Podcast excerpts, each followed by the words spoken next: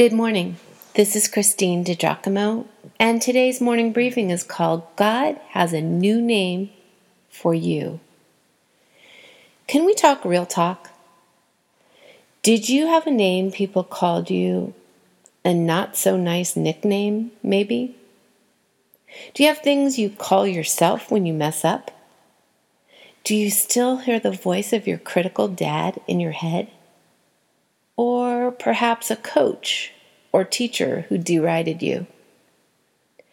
Whether someone built you up or regularly tore you down, it has impacted how you view yourself.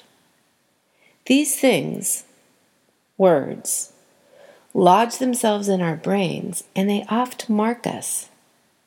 You may be a true success story in your life, but your dad's words, you're never going to amount to anything, still replay in your head. You may have stepped on the head of alcoholism, but you hear in your head, you're never going to be more than a two bit drunk. But that is not how God would have it. Scripture supports what I'm saying here. Some of us remember Sunday school lessons about Gideon and how he defeated a mighty army with just 300 men. It's a great story in Judges 6 and 7. But there's another aspect to Gideon's story that has great application for all of us before the battle. Pay attention to this, please. The curtain comes up in this story about Gideon while he is threshing wheat in a wine press. Note, God comes to Gideon right where he is.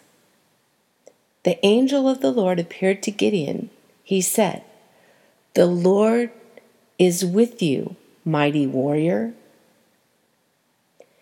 Let's sit the scene and the context. Gideon lived during a time when Israel had forsaken God and worshiped idols. The nation suffered mightily under the oppression of the Midianites. Organized bands raided Israel burning homes and crops and killing animals across the whole breadth of the land, from Jordan to the coast of the Mediterranean Sea.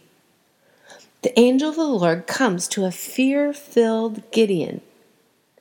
Maybe his friends or parents referred to him as the coward. He comes to Gideon where he was working, more or less in hiding.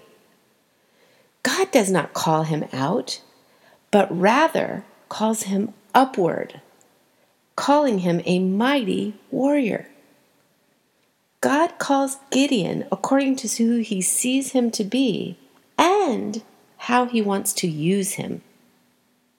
And so Gideon became a mighty warrior. Friend, names are important to God. He knows you by your name.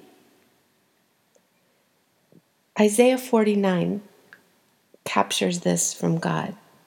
See, I have written your name on the palms of my hands. God thinks of you by your name.